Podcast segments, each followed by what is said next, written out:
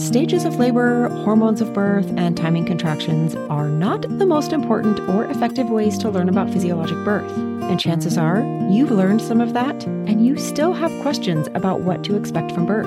And these questions linger because the sources that are teaching childbirth preparation are only offering facts about labor and birth created to enable the medical system to justify the use of interventions to speed up labor, despite the injuries experienced by mothers and the disruptions to the mother-baby bonding.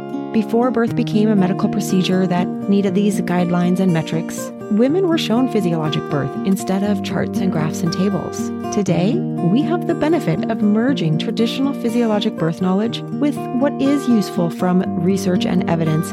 And this has been the key to helping my students and clients avoid things like tears and traumatic birth injuries and go on to have fulfilling natural births. If natural birth is calling you, merging traditional physiologic birth with learning modern knowledge may be the answer to your lingering questions. And you can begin the journey of seeing physiologic birth with a free class that will introduce you to the 3 P's of physiologic birth that help my students and clients avoid tearing in only 15 minutes. So you will know why you can trust your body to give birth without injury. After watching this 15-minute video, you will know what physiologic birth really is and why learning the stages of labor, lists of hormones, and cervical dilation rates is just not enough, the most common points in labor where tissue damage tends to occur, and how to use the 3 P's of physiology to prevent the causes of tears or episiotomies. And you will learn the difference between being 10 centimeters and being ready to push. After seeing the physiology in this way, one of my students, Sarah, said, "Simply mind-blowing. Thank you so much for sharing this information. I want to share this with all of the birth professionals that I have ever met, as it is so clear to me now how we have all been missing the big picture." And Cassie said, "I took 4 courses, and yours is the one I walked away with feeling the most empowered. Very specifically, the physiologic birth part where you show the slides of where baby is. Having known what baby does in that dance with the pictures just let me trust the process, so I never felt worried." So if you'd like to learn more about what Sarah and Cassie are talking about, you can get started with this very special and unique physiologic birth training for free at naturalbirthcompass.com/free-class. I hope to see you there.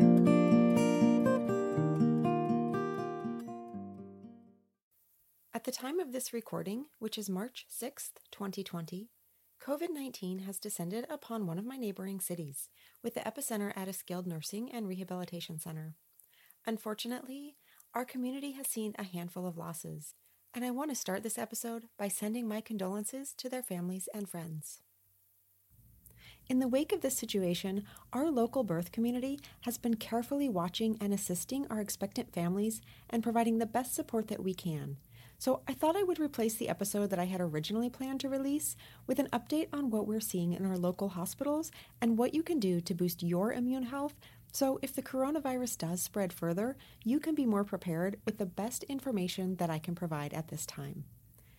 Now, the information about COVID-19 is changing rapidly. Even during the time that it took me to put this information together, the recommendations have changed several times.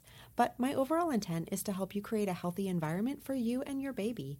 And those recommendations, well, those are not likely to change. Imagine walking into your birth room so confident your birth team asks not how, but if they can help you. Imagine transforming the anxiety, the worry, and the uncertainty that you have about your birth right now into the confidence and knowledge that will end everyone's questions about your natural birth and even have them asking you how you did it. Are you ready to learn how you can stop imagining your wonderful birth and start preparing to experience it? Then you are in the right place. I'm Tristan, the creator of the Natural Birth Compass online childbirth education program, and I'm coming to your ears to put notions into your brain, to spark new ideas that become a thought pattern that empowers you to take control of your pregnancy, your birth, and your life as a parent. My perspective on birth as a childbirth educator has been shaped by my training in Eastern medicine, a deep study of Chinese philosophy, and a lot of observation of the natural world. So grab your mug, fill it with your favorite tea, and let's begin your journey to birth. So let's begin with some facts about coronavirus and the COVID-19 strain. Coronavirus is a respiratory virus, and the novel 2019 strain called SARS-CoV-2 that we're experiencing this year is in the same category of viruses as the coronavirus strains we have seen in the past that caused severe acute respiratory syndrome, or SARS, and Middle Eastern respiratory syndrome, or MERS. The virus we're seeing this year is genetically most similar to the SARS strain, thus the name SARS-CoV-2. There are actually a few other coronavirus strains that are far less severe, and we usually refer to them as the common cold. As for COVID-19, this is the term for the group of symptoms that the infection causes, including fever, sore throat, a dry cough, malaise, and body aches. And contrary to common thought, it is not a flu virus, as it's not in the influenza family. Now, when it comes to what we're seeing in pregnancy and newborns, at this time, what we know about the effects on newborns is primarily from China, where the virus has been active for months, and several pregnant women have tested positive for SARS-CoV-2. According to the reports, none of the newborns tested positive for the virus at birth, and neither did any newborn tissues or fluids, including tests on the placenta, amniotic fluid, urine, and saliva. Breast milk on the mothers has also tested negative for the virus, despite testing positive for the virus themselves, and even some of them displaying symptoms of active infection. Now, close to a dozen cases have been reported in infants up to 11 months of age. However, all of those cases were seen to be mild, and it appears that they've all recovered. Also interesting to note is that when breast milk was tested in 3 of the newly postpartum women, not only were there no cases of virus seen, but one of the women also had already developed antibodies to SARS-CoV-2 in her breast milk. So, it's possible that breastfeeding or offering your newborn breast milk, if possible, when testing positive for SARS-CoV-2 may provide an extra safeguard for newborns. What I don't have information about is whether the infants in China who tested positive and recovered were actually breastfed or formula fed. It would be really interesting to know more about that, but I think we can at least have a lot of reassurance that this virus is not demonstrating high virulence towards newborns or infants at this time. And as far as pregnancy itself goes, so far, pregnant women who've tested positive for COVID-19 infection have had fewer complications and less adverse outcomes than would be anticipated based on what we've seen in the past for those who were infected with SARS or MERS. Probably in part because at this time, SARS-CoV-2 seems to be far more dangerous for those over age 60. So how can you protect yourself and your newborn? Now, I'm not going to spend time telling you to wash your hands, avoid crowded places as much as possible, and be careful who you let visit you or your baby, because you already know that. I just want to be clear that I'm not going to talk about those things, not because I don't think those precautions are important. They are, of course, the best first-line defense. But even using those best precautions, it can still be difficult to be 100% safe. So having some other tools to keep yourself and your family healthy, that's always a benefit in my book.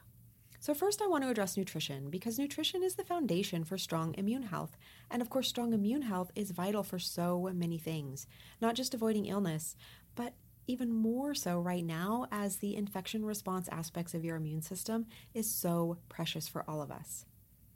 Your immune system relies upon your intake of protein and micronutrients, some of the most important being vitamin B6, folate, B12, C, and E, as well as the important class of trace minerals, including selenium, zinc, copper, and iron.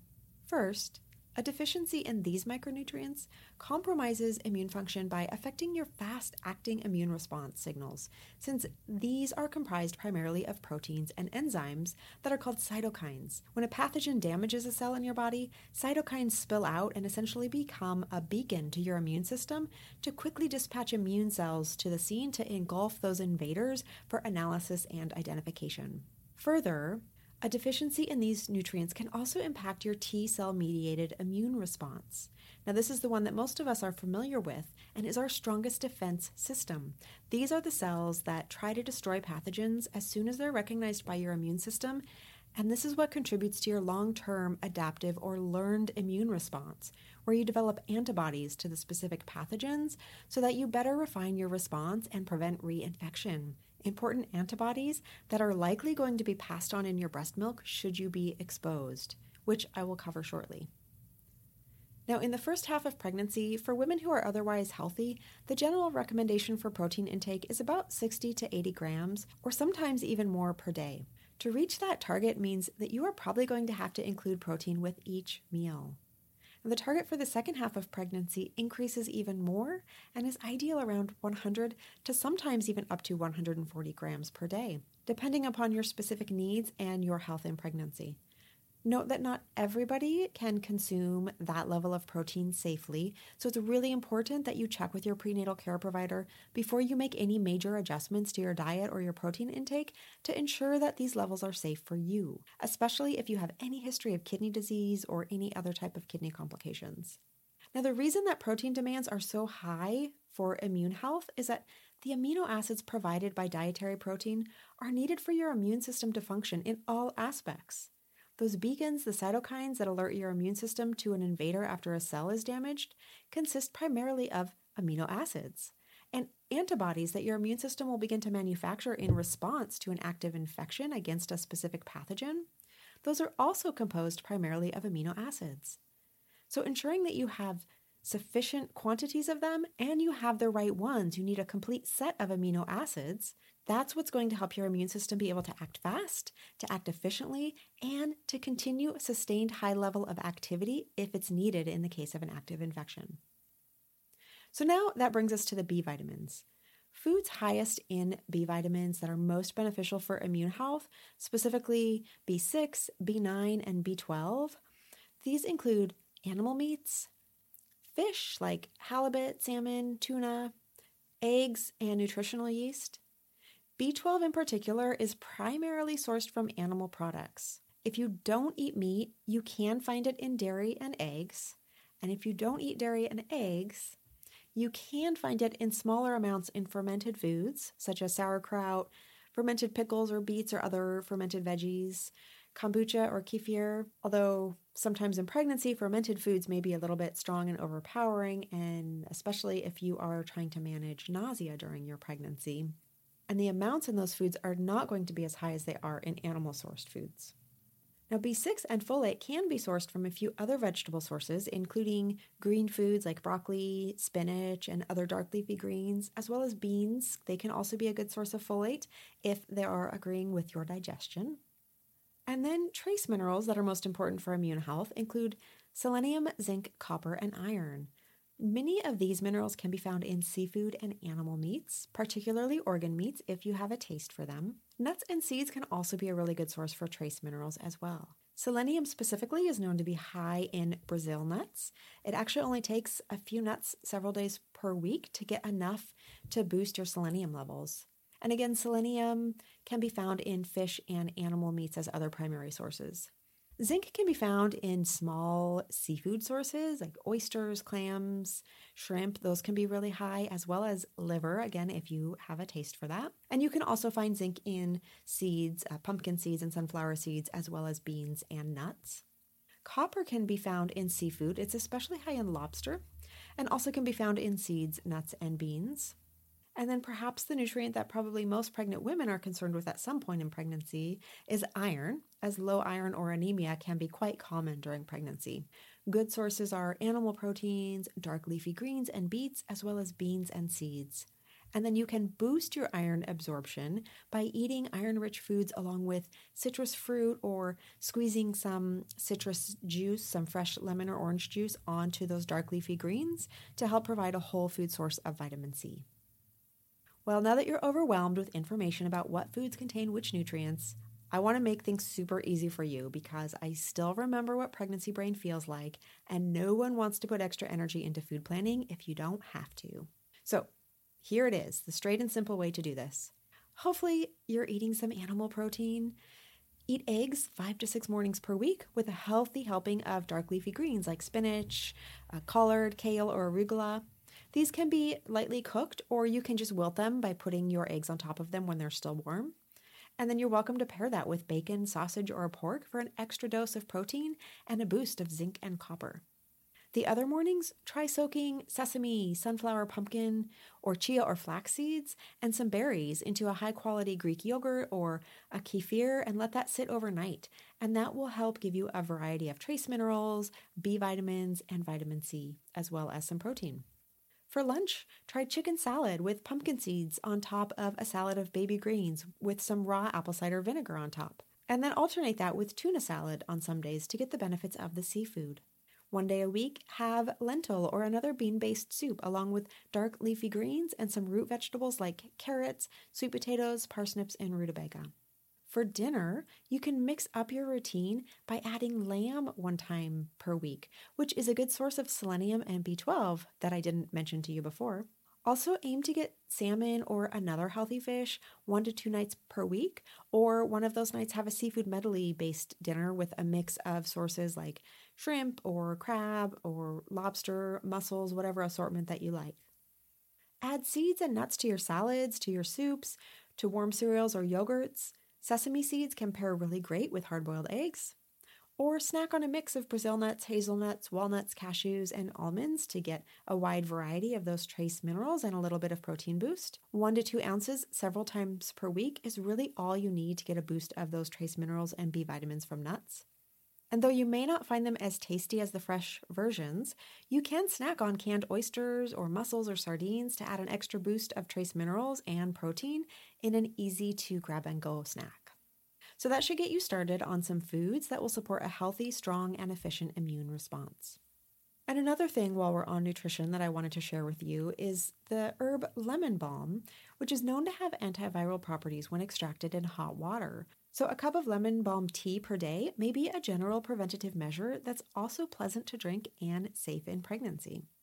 The bit of research that has been done on this herb demonstrates that its properties seem to inhibit early viral replication, so lemon balm is probably most effective as a preventative measure rather than being used after symptoms are already showing. Next, I want to stress the importance of sleep for building immune health. Sleep has major impacts on metabolism, on appetite, hormone balance, and immune system health. And yet less than 50% of Americans report feeling rested from a night's sleep, even if they don't know that they're experiencing sleep disturbance. And if you're like most of the pregnant women I work with, you are probably feeling some negative effects on your sleep during pregnancy, in part from hormones, maybe from nausea, general pain and discomfort from being pregnant, and of course, there's the frequent nighttime trips to the bathroom. So while we're talking about sleep, did you know that not all species sleep in the same way that we experience sleep? Species like fish, reptiles, and birds, they only half sleep. In fact, sometimes they actually sleep with one eye open because they can rest half of their brain at one time. But your human brain requires deep sleep, and both halves of your brain have to sleep at once. At different stages of life, we can get away with more or less sleep, and there is variance from person to person, but on average, we do really need 7 to 9 hours of restful sleep per night, broken up into several stages and phases, which I'm not going to cover, but if you have a sleep tracker, you've probably seen those on your sleep logs. You know sleep is important because if you get too little of it, you notice. But why is it that we notice it so much? During sleep, your brain is getting some much-needed regeneration and reboot time. In addition, your whole body is experiencing the benefit of the state of sleep. Your blood pressure will drop, your hormones shift into a more parasympathetic or restful state, growth hormone is released, which helps regulate metabolism and also helps to repair and regenerate cells and tissues for healing from day-to-day damage and activities and oxidative damage that you experience from just general daily exposure. And that's probably one of the primary mechanisms by which sleep actually helps to reduce our chances of developing long-term chronic disease and potentially even cancer. So more specifically to immune health, during sleep, your body regulates its T cell production. Remember that these are those important cells of your adaptive immune response that will promote your recovery and your antibody response to ensure you recover fully and prevent reinfection. Research has also shown that cytokine production levels are increased during sleep. And remember, cytokines are those proteins that alert your immune system to the presence of the foreign invaders by being that beacon for your immune system to come and send resources and help out. Now, I don't need to tell you that sleep is important. You feel that. But if you have trouble sleeping, what do you do about it? The first step is to assess your sleep hygiene. One of the biggest problems that we have today that is within our control is exposures to screens and electronic lights and even your home lights. The retina in your eye sends signals of changing light to the pineal gland deep in your brain. So when light levels drop, your retina triggers your brain to release melatonin, which helps you fall asleep and stay asleep at night. Now, electronic screens and even your house lights, any kind of light exposure, this confuses your retina and will affect your pineal gland's ability to identify day from night.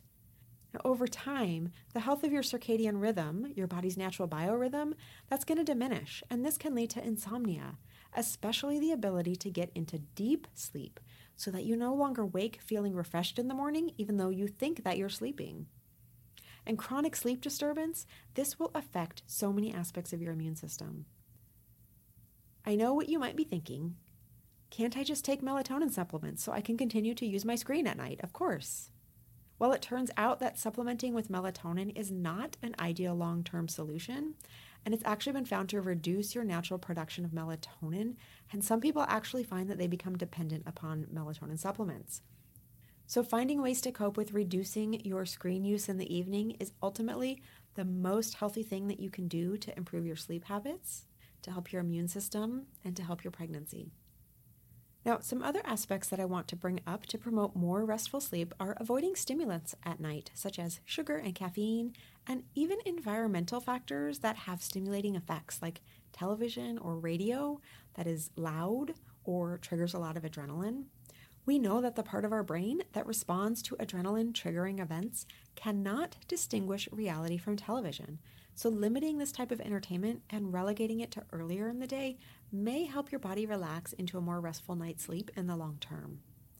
This doesn't even have to be action movies or horror flicks. It can result from any programming that's simply too emotionally triggering for you, like many of the media outlets these days. If you find yourself reacting to things that you're watching or listening to or reading online, avoid these channels in the evening so they don't affect your melatonin release. The last point I want to cover today is to consider carefully where you will be having your birth. Those of us who support natural out-of-hospital birth have spoken to the point that one of the major benefits of being in a birth center or your own home is that it limits your risk and your baby's risk of being exposed to potential hospital-acquired infections. So that brings me to what our local doulas are seeing in the hospitals where they are supporting our local families. In an attempt to try and prevent exposure to COVID-19 for newborns and their families, many hospitals are enforcing limitations on the number of support people allowed in the birth room, allowing for only 1 or 2 support people to be present for the entire birth, usually being, of course, the pregnant person's primary birth partner, and maybe a doula if they're using one. Additionally, what we're seeing is that in most facilities, children are not being permitted on hospital premises as visitors at all, so do be prepared for that if that affects your birth plan or recovery time at all. So if you're not birthing at home and your expecting date is getting near, I would highly recommend that you contact your birth facility wherever that is, so you know what their precautions are ahead of time to help you best prepare for what you can expect for your support team and your birth environment. Reducing any stress that you can as your birth approaches is only going to be of benefit for you. Initially, another recommendation that we were hearing about from the CDC was to consider temporarily separating a mom and her newborn for up to 14 days if the mother tested positive for SARS-CoV-2, although I'm unaware of any cases of this happening in our local hospitals yet. As of the date of this recording, that recommendation appears to have been updated by the CDC to now recommend that mothers choosing to feed with breast milk continue to do so and simply use precautions, washing their hands, wearing a mask, to prevent the spread of infection to her newborn. This update is a relief to those of us in the birth work field, as we know that breast milk and safe skin-to-skin contact are some of the most beneficial things for a newborn's immune system. And since we have no evidence that COVID-19 is a major concern for healthy newborns, best practice for mothers who test positive may be to encourage mother and newborn safe skin-to-skin contact and breastfeeding for the immune system benefits. Now, my question for you is, do the recent events have you thinking carefully about your choice of birth location? If you're opting for a hospital birth, are you finding yourself reconsidering due to rising concerns of hospital-acquired infections? Or, if you're opting for an out-of-hospital birth, has the uncertainty of the situation caused you to have thoughts about transferring to a hospital to have access to the medical care? These are important things for you to be asking yourself. Now, if you're already planning an out-of-hospital birth, I hope the information that I've shared about how the low risk we've seen in the few newborns who've tested positive helps you to feel more at ease and that the recent events have not deterred you from your original choice. At this point, the evidence does not support transferring an out-of-hospital birth to the hospital for low-risk women with a healthy pregnancy. If you have an expecting date in March or April of 2020, and you're opting to have your birth in the hospital by choice, you may want to take some time to research your out-of-hospital options, even if it's just to have them as a backup, so you know the full range of what's available for your birth. I know that it may sound scary, and it may not be what you've been picturing throughout your pregnancy, but sometimes scary becomes relative. And maybe this is your chance to reflect more on your birth, on your fears about birth, and on the choices that you're making. Sometimes you're presented with difficult choices, choices that become opportunities, opportunities that make you stronger in the end for having made those choices. Maybe birthing in the hospital is still the best choice for you, or maybe it's the only option for you because of medical reasons or lack of access to other options in your area. If that's you, follow the advice in the first part of this episode on nutrition and sleep so that you can support your immune system to the best of your ability, and then you can focus more of your energy on having a healthy and amazing birth experience. Thank you so much for listening today, and let me know how you're doing and managing with all of the information out there on the coronavirus. I know it can feel really overwhelming at times. Let me know if it's affecting your birth plans. What are you hearing from your prenatal providers? Let's continue to create a community of positive support and well-being for families everywhere. And if you love podcasts that support positive natural birth approaches, then please subscribe to the Journey to Birth podcast so you don't miss any episodes. And please share this episode with anyone you know who might benefit from this very important discussion on this rather uncertain topic. You can find the full transcript and all of the relevant links for this episode in the show notes or by visiting our blog at naturalbirthcompass.com/blog/coronavirus-pregnancy. If you want to reach out, find me on the socials at Natural Birth Compass or email me at info@naturalbirthcompass.com. Wishing you a wonderful journey to birth, and I'll see you again next time.